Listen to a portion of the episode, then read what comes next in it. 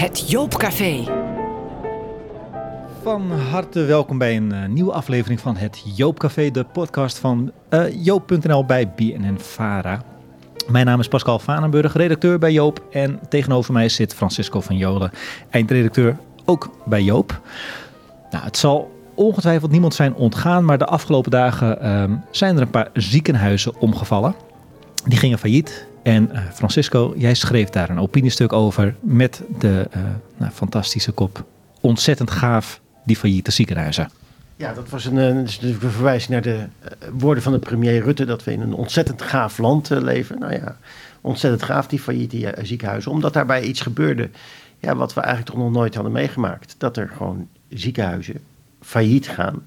Dat er patiënten vervoerd moeten worden naar andere ziekenhuizen omdat er ineens geen zorg meer is. Dat er in jouw provincie, uh, Flevoland, uh, ernstige vragen bestaan over van wat hebben we hier straks nog een basisvoorziening? Kunnen nog kinderen geboren worden? Mensen naar ziekenhuizen onderweg zijn drie kwartier, wat het maximum tijd is dat je naar een ziekenhuis onderweg mag. En drie kwartier is heel erg lang als je een hartaanval hebt gehad. Of drie kwartier is heel erg lang als er sprake is van een iets, dat er iets misgaat bij een geboorte. Dus uh, ineens hebben we te maken met een situatie die wij voordien nooit kenden. Namelijk, ja, jij bent er waarschijnlijk ook zo opgegroeid. Je woont in een land waar zorg altijd voorhanden is. Op het moment dat jij nu, of mij iets, of iemand hier, want ze zitten bij BNN-Vara in het gebouw, iets overkomt, dan, uh, ja, dan is er zorg, dan, dan komt er een ambulance. Ja. dan komt, hè, dat is hetzelfde eigenlijk een beetje. Uh, je moet je voorstellen, uh, wij voor zorg. Je kan het eigenlijk makkelijker zeggen bij de brandweer. Stel, er komt brand, hè, dan bel je de brandweer. En dan weet je dat je erop kan rekenen dat die er in een heel korte tijd is. En dan de brand gaat blussen. Je wilt toch niet de situatie hebben dat je de brandweer belt. En de brandweer komt en die zegt: Ja, uh, we gaan alleen aan de buitenkant blussen. Want ja, van binnen is niet verzekerd en daar worden we niet voor betaald en daar hebben we geen geld voor. Of u moet eerst even de aanrijkosten gaan betalen voor de. Gewoon, dat kan niet. Dat, dat doe je niet. Dat is, ja. Nou, en wat voor de brandweer geldt, geldt natuurlijk ook voor de zorg, tenminste. In mijn manier van denken en die van heel veel mensen. Ja. Maar ja, we hebben ook met de, ja, politieke stromingen te maken die dat anders zien. Die vinden niet dat zorg voor iedereen moet zijn. Die vinden dat zorg moet zijn voor mensen die dat kunnen betalen. En dat is een ja, stroming. Dat is, nou ja, je hebt dat in de Verenigde Staten. De zorg is er voor mensen die het kunnen betalen. En veel van wat in de Verenigde Staten is, wordt door veel voor ja, meestal conservatieve stromingen eh, interessant gevonden. En eh, dus het gaat mij niet om die ziekenhuizen, maar het gaat mij om die manier van denken. Dat, die manier van denken die gaat ervan uit ja, dat de vrije markt goed is voor alles. Dat dat eigenlijk het ja, soort Haarlemmerolie is. Dat is het wondermiddel. Als je dingen maar aan de vrije markt overlaat, dan wordt het beter. Dan wordt het fantastischer. En daar heb ik een stuk over geschreven. Dat heb ik geschreven omdat er. Uh, uh,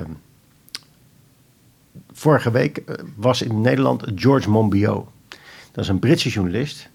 En een bioloog. Hij is van huis uit bioloog, hij is journalist geworden. Hij is ook activist. Dat wil zeggen, het is niet zomaar een journalist. Hij zet zich ook in voor dingen. Hij is in Indonesië is die opgekomen voor uh, het milieu en voor de mensenrechten. En uh, mede daarom is hij, geloof ik, in Indonesië uh, tot levenslang veroordeeld. Dus als hij daarheen gaat, dan, moet hij, dan ja, kan hij nooit meer heen. Nou, zo heeft hij wel meer dingen op zijn, op zijn naam staan. En hij heeft uh, een aantal boeken geschreven. Zijn laatste boek heet, is wat in het Nederlands vertaald is, uh, Uit de puinhopen. En dat is een, ja, ik kan het eigenlijk iedereen aanraden. Het is een heel interessant boek. Uh, het gaat over de tijd waarin wij leven en hoe we hier uitkomen. En dat uit de puinhopen, dat doet natuurlijk ook denken aan Pim Fortuyn. Pim Fortuyn, de puinhoop van Paars.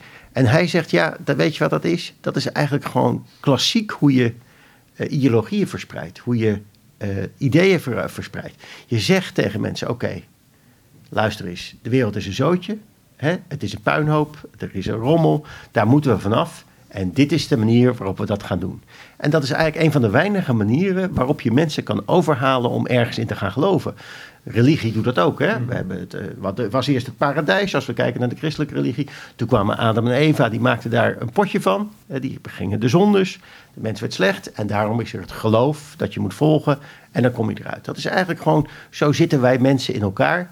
Dit is het patroon waarmee wij in dingen gaan geloven. En je, hebt dingen, je moet in dingen geloven om iets te gaan veranderen. Als je niet in dingen gelooft, ja, dan blijf je op je stoel zitten en dan doe je niet zoveel. Dan is er ook geen vooruitgang. Dus bijvoorbeeld vooruitgang is ook iets waar je in moet geloven. Ja. als je, dat doe je alleen maar als je gelooft dat dat goed is. Nou, hij bezocht uh, ook Rotterdam afgelopen zaterdag. Toen heb ik uh, een gesprek geleid tussen hem en Rutger Brechtman, de befaamde journalist van de Correspondent, ja. Um, en het, publiek, nou, dat was, het waren 200 mensen. Het, was, het zat helemaal vol in de Arminiërs.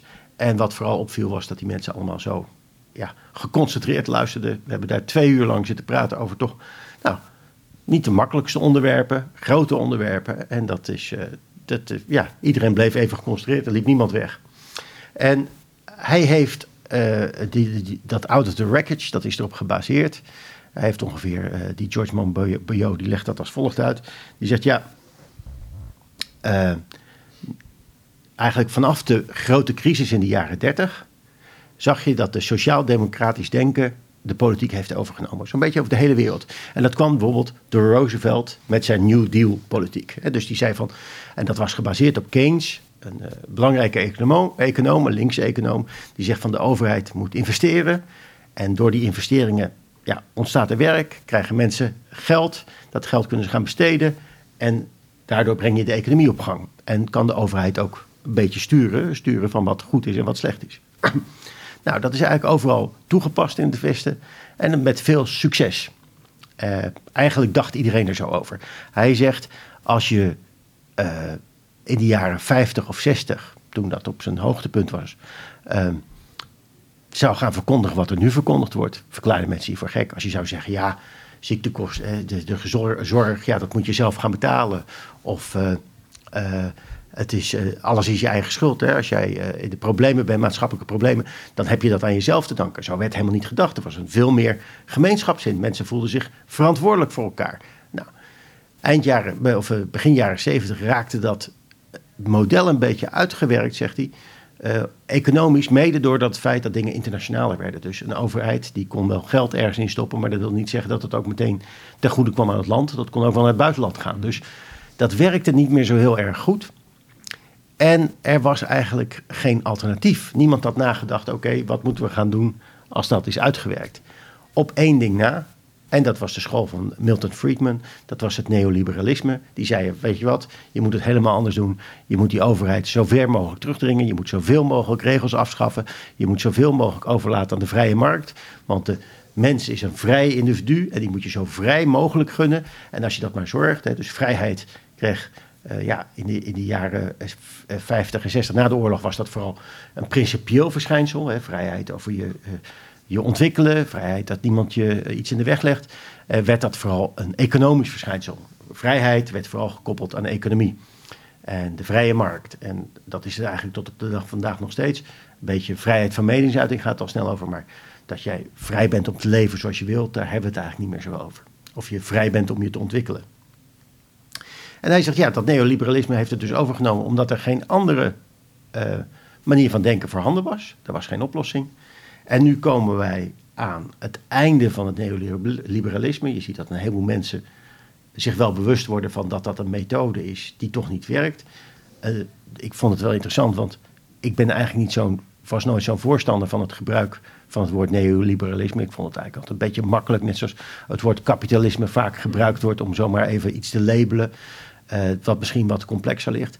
Maar hij legt wel heel erg goed uit hoe het neoliberalisme is doorgedrongen in de haarvaten van de samenleving. Dat um, ja, we onszelf overal verantwoordelijk voor voelen. Ja, het is altijd je eigen schuld. Mensen, een goed voorbeeld is mensen die de schulden raken. Dat is vaak komt dat door externe omstandigheden. Het is toch hun eigen schuld. Hadden ze maar dit, hadden ze maar dat. Uh, uh, kanker is je eigen schuld. Alles, hè, want dan eet je niet goed genoeg. Uh, alle, als je ziek wordt, uh, dan is het je eigen schuld. Want dan had je maar gezonder moeten leven. alles is je eigen schuld. En dat slaat natuurlijk nergens op. Omdat een heleboel, nou, als je kijkt naar bijvoorbeeld... half Nederland heeft nu geloof ik een burn-out. Steeds meer mensen krijgen burn-outs. Ja, als steeds meer mensen dat krijgen, dan kan dat nooit hun eigen schuld zijn. dat wil niet zeggen dat ze er helemaal niks aan kunnen doen. Maar dan is er kennelijk een, een groter fenomeen. Dan is er meer aan de hand. En nou ja, hij legt heel mooi uit hoe dat is gebeurd. En dat doet hij op een zo'n goede manier. Eh, ik las dat en dan heb je wel vaker met zo'n boek dat je denkt... Oh ja, dat vind ik ook allemaal. Hè? Oh ja, dat zijn de fijnste boeken natuurlijk om te lezen. Oh ja, dat vind ik ook. Oh ja, dat is waar.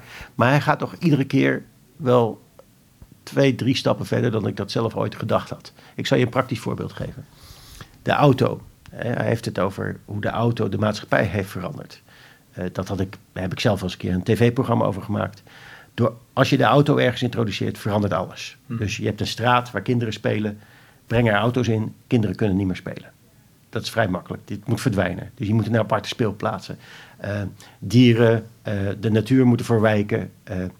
als je op straten loopt waar auto's rijden, kan je elkaar slechter zien. Het contact tussen mensen neemt af. Als je in een auto zit, kan je niet met andere mensen communiceren. Dus mensen hebben sowieso minder communicatie met elkaar. Dat had ik allemaal bedacht. Maar hij zei, en dat vond ik wel, als je in een auto zit, zijn alle andere gebruikers op de weg obstakels. Alles staat je in de weg. Alles zit je in de weg. Er rijdt iemand voor je, die moet aan de kant.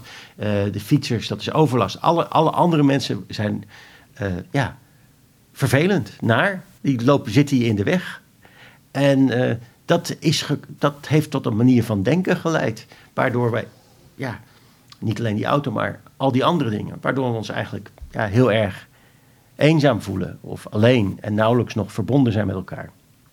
En ja, dat is een beetje aan het, aan het eind aan het raken. Mensen raken daarop uitgekeken. Je ziet dat nu met die ziekenhuizen. Daar schrikken, schrikken toch wel veel mensen van.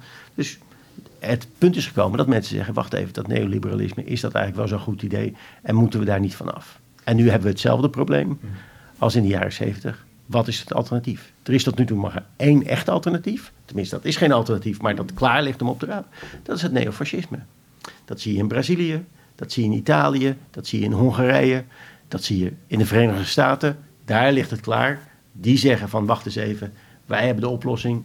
Eén land, één volk, één geest. Nou ja, we kennen het allemaal, dat verhaal. Alles wat vreemd is eruit gooien. Ehm, geweld gebruiken tegen mensen die anders denken. We kennen het allemaal wel. En uh, ja, als wij willen voorkomen dat dat de nieuwe ideologie wordt, dan moet je daar wat anders tegenover zetten. Een verhaal. En heeft Monbiot dat ook? Nou, dat is, hij heeft in het boek uh, formuleert hij 16 principes waaraan politiek zou moeten voldoen. De politiek die je nastreeft. En dat is eigenlijk dat is heel goed dat hij dat doet. Hè, dat je streeft naar uh, een samenleving die eerlijk is, die rechtvaardig is, waar beslissingen worden genomen die transparant zijn, um, waar mensen ook echt gelijk zijn, waar mensen ook echt gelijke rechten hebben. En niet alleen maar dat dat een wassen, wassen neus is, waar echt niet gediscrimineerd wordt. Dat zijn dingen waar je naar moet streven, waar uh, mensen aardig zijn voor elkaar. En waarin liefde belangrijk is, om maar eens wat te noemen. Dat je op een fijne manier met elkaar omgaat. Dat is een wereld waar je in wil leven. Nou, zo formuleert hij een heleboel principes.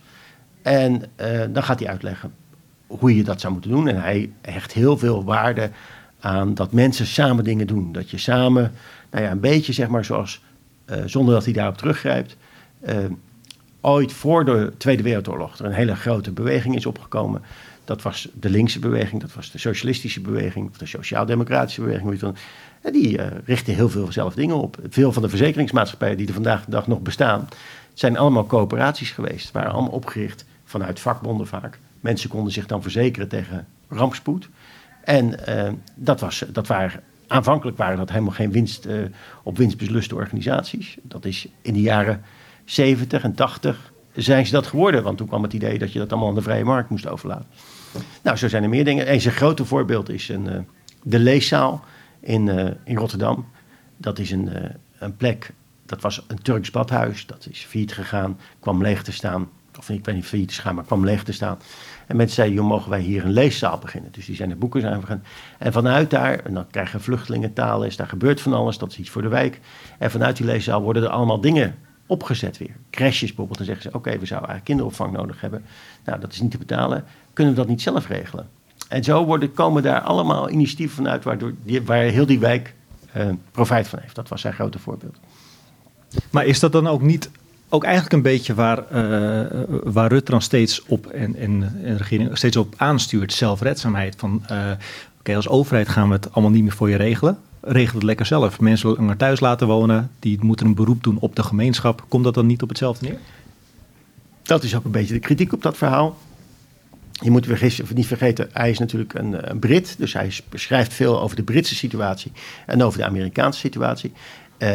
Ik denk dat ook wel, dat dat, uh, maar dat wil niet zeggen. Kijk, hij zegt dit, uh, je moet dat doen omdat het belangrijk is om elkaar te leren kennen. Mhm. Dus hij heeft het er niet over dat die crash, dat dat georganiseerd moet worden, omdat dat dat manier is om dat te doen.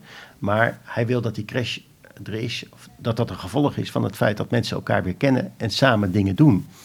Hij zegt het, het neoliberalisme, en daarom klopt het dus niet wat Rutte zegt, want het neoliberalisme gaat ervan uit dat iedereen aan zichzelf denkt alleen maar. Egoïsme is goed, je denkt alleen maar aan jezelf. Dat is wat er goed is. Dat is een beetje één rant. Dat is waar de Rutte zijn eh, favoriete schrijfster. Nou, dat is afschuwelijk.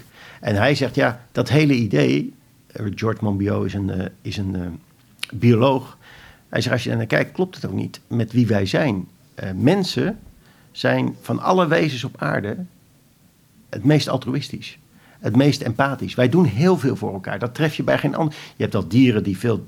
Olifanten doen ook dingen voor elkaar. Mhm. Maar niet op een schaal zoals, zoals mensen dat doen. Dat is gewoon.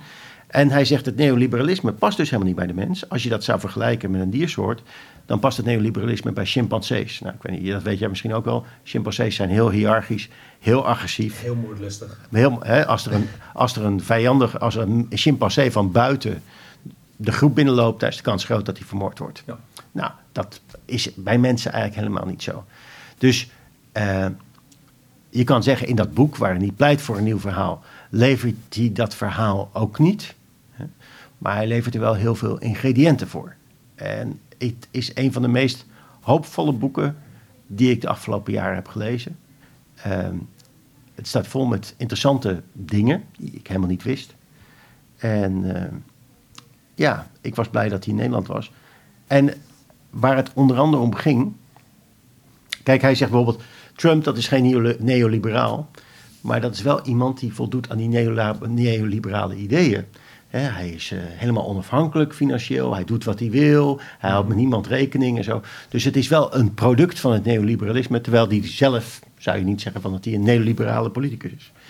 Um, de uh, dus ik zei op een gegeven moment tegen hem: van ja, je hebt het over een nieuw politiek verhaal. Maar zit niet het probleem eigenlijk er ook in dat we misschien. Eh, we hebben dat politieke verhaal niet, of dat is niet heel erg duidelijk. Er zijn wel mensen, Jesse Klaver probeert dat uh, wel te brengen. Iedereen probeert dat natuurlijk te brengen, maar uh, nou, dat moet misschien nog komen. Als je probeert het een beetje nu inmiddels. Ja, maar misschien zit het probleem ook wel in dat uh, toen dat, uh, dat, dat sociaal-democratisch denken prevaleerde, toen iedereen dat omarmd had, zelfs rechtse mensen hadden dat omarmd, toen pasten de verhalen die wij lazen en tot ons namen daar ook bij. als je kijkt naar Hollywood, was een van de grootste namen uit die tijd is Frank Capra, Amerikaanse regisseur van films als It Happened One Night, Mr. Smith Goes to Washington werkte vaak met James Stewart, een hele conservatieve acteur, maar die heeft hem, speelde in de meest linkse films. En dat waren hele hoopgevende films. Hele, ja, over hoe mensen met elkaar omgaan, dat de politiek eerlijk moet zijn, uh, de rechtvaardige overwon altijd. En ook met boeken. Een van de. een boek wat ik bijvoorbeeld zelf ken is Edward Bellamy. In het jaar 2000. Die beschrijft in 19, of nou, eind 19e eeuw. Het, jaar, het leven in het jaar 2000, waarin hij heel veel voorspellingen doet, die inmiddels wel zijn uitgekomen. Maar dat is ook een, een, uh, dat is een hele egalistische maatschappij, waar iedereen gelijk is, waar er geen honger is, waar uh, ja, een droommaatschappij. En dat, dat werd gefroten.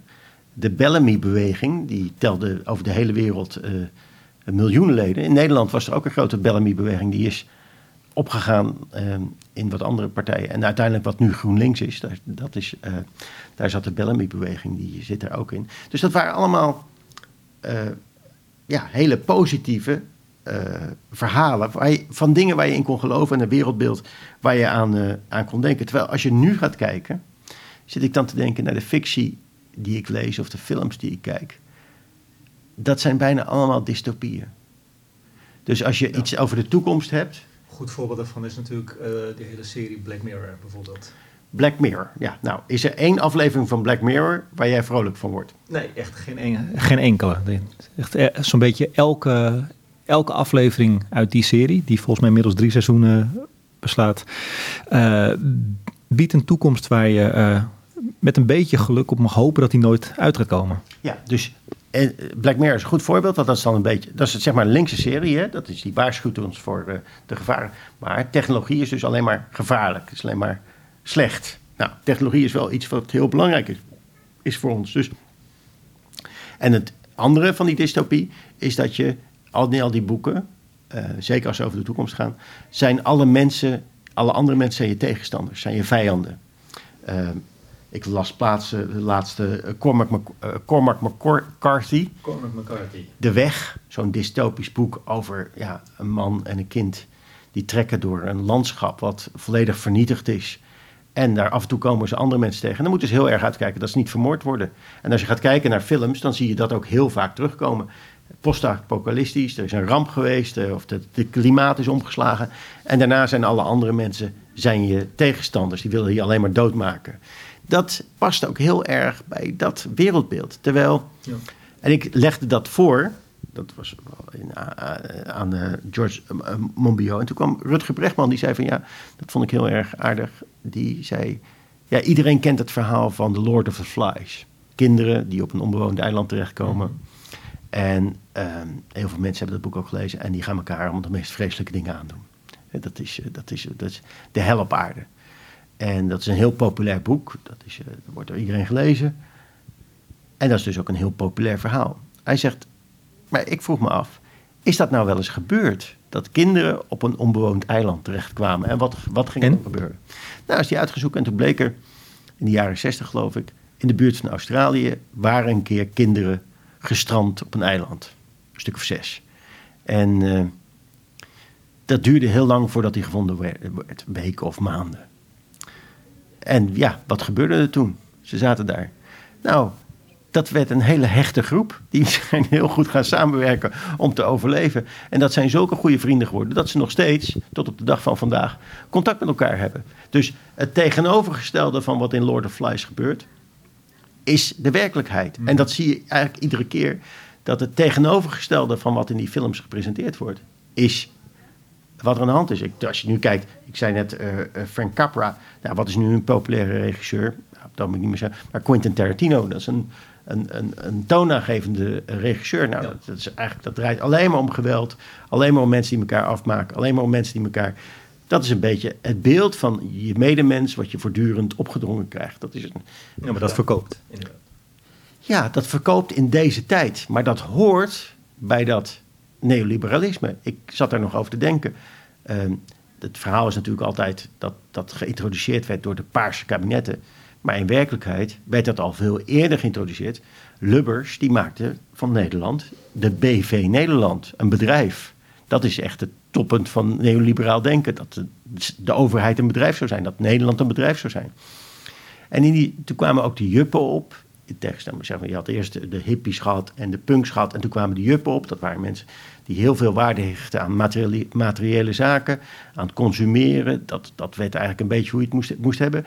En het boek uit die tijd waar je het, uh, ja, wat het meest daarbij paste, is uh, uh, American Psycho van Brad Easton Ellis. Ik weet niet of je het gelezen hebt. Absoluut, een van mijn favoriete boeken. Ja, het is een heel goed boek, maar het is wel echt goed. Ja. Erger kan niet. Wat zie je in dat boek? Mensen die totaal langs elkaar heen leven, die niet naar elkaar luisteren, uh, alleen maar geïnteresseerd zijn in uiterlijke schijn. In uiterlijke schijn. Ja. Uh, hij heeft in dat boek zitten ook gewoon. Ik zat dat te lezen en op een gegeven moment dacht ik. Wat is dit toch wat ik lees? Ik ken dat tekst. Het bleek gewoon een reclamefolder te zijn. Die, die had gewoon, die had die gewoon gecopy-paste in de tekst.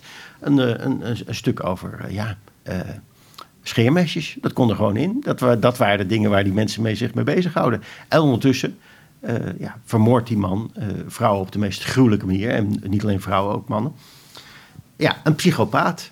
En dat is ook wel een beetje, uh, dat zegt Monbiot ook. Het neoliberalisme is een ideologie die past bij psychopaten. Mm -hmm. Die past bij mensen ja. die niet geïnteresseerd zijn in andere mensen. Die alleen maar voor aan zichzelf denken. Die geen gevoel hebben, die geen empathie hebben. En die het eigenlijk allemaal niks uitmaakt. Alles voor, uh, noemen ze dat ook weer, de dikke ik? De dikke ik, ja. Rutte heeft er zelf een speech over gehouden.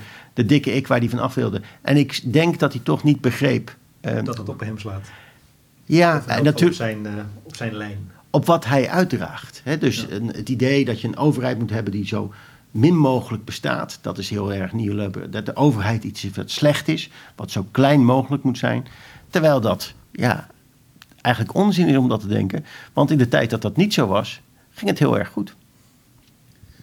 Dus dat is iets waar we op zich naar terug zouden moeten. Volgens mij uh, in de podcast van vorige week hebben jullie daar ook even over gehad. Dat zelfs Francis Fukuyama inmiddels van mening is. Het socialisme moet terugkeren. En ik denk niet dat je terug. Ik ben niet van het teruggrijpen op. Uh, naar, van, van vroeger. Het moet weer worden zoals vroeger. Mhm. Maar je zou kunnen wel zeggen. Dat zijn de elementen die je nodig hebt. om ehm, eh, een stap voorwaarts te maken. En je moet je niet vergissen. dat is er ook wel een beetje. Kijk, ik, alleen je, je moet je bewust zijn van het van er gebeurt. Toen internet opkwam, dat is eigenlijk een heel erg ja, linkse, socialistisch idee dat mensen. Uh, op internet is iedereen gelijk. Mensen kunnen informatie met elkaar delen. Het is van iedereen en niemand. En dat uh, geldt voor meer dingen. Dat geldt ook voor die hele deeleconomie eigenlijk. Hè. Het hele idee van Airbnb, de grondslag van je kan bij mensen logeren. Zo. Dat zijn allemaal hele aardige linkse ideeën. Wat daarmee gebeurd is, en dat heeft niemand gezien, of dat heeft niemand doorgehad of te weinig, is dat er bedrijven zijn die denken, hé, hey, dat is aardig. Die pakken dat op en die vercommercialiseren dat. En die doen dat, maar ja, het is een soort kapitalisme waar de honden geen brood van lusten. Dus Airbnb is echt een extreem kapitalistisch bedrijf, wat zich nergens, wat nergens verantwoordelijkheid voor neemt. Dus het maakt de maatschappij kapot. Uber geldt hetzelfde voor. En dat gaat ook voor dingen die we eigenlijk leuk vinden. Misschien Ben Jerry's is een sympathiek bedrijf van Unilever weten de mensen, meeste mensen niet. Nu een campagne begonnen, uh, Resist. Ja, dus die, uh, dat richt zich heel erg op uh, progressieve mensen. Die hebben nu, verkopen nu de ijssmaak Resist, verzetje. Alleen in Amerika overigens? Ja, in het Trump-tijdperk. Ja, en daar kan je van alles van denken. Maar hier zie je wel hoe handig die bedrijven allerlei sociale stromingen... Omarmen. En politiek omarmen om daar vervolgens geld aan te verdienen. En um, daar zouden we best wat kritisch over moeten zijn. En dat is volgens mij een van de dingen die moet gebeuren. A, mensen moeten zich organiseren. De, de, we zijn nu in een tijdperk beland waar alles marketing is. Iedereen is alleen maar met marketing bezig, ook van jezelf. Dat je op Facebook dingen zet en dat je op Instagram dingen zet en dat je twittert en zo. Is allemaal marketing van jezelf. En uh, marketing zou je kunnen zeggen, dat is het, ja, het instrument van het individualisme. En waar we weer naar terug zouden moeten, is naar organiseren. Je mensen organiseren. En de grap is, je kan natuurlijk mensen best goed organiseren via Twitter, via Facebook, via Instagram. Alleen dan moet dat wel het doel zijn. Dus, en dat doel, ja, dat zal ontwikkeld moeten worden. En dat doel zullen mensen moeten omarmen als ze dat willen. En anders uh, zie ik het somber. Nou, wie daar meer over wil lezen, nou, een aanrader uit de puinhopen van uh, de Britse journalist George Monbiot. Lees hem samen met iemand. En uh, wij zijn er volgende week weer. Tot dan.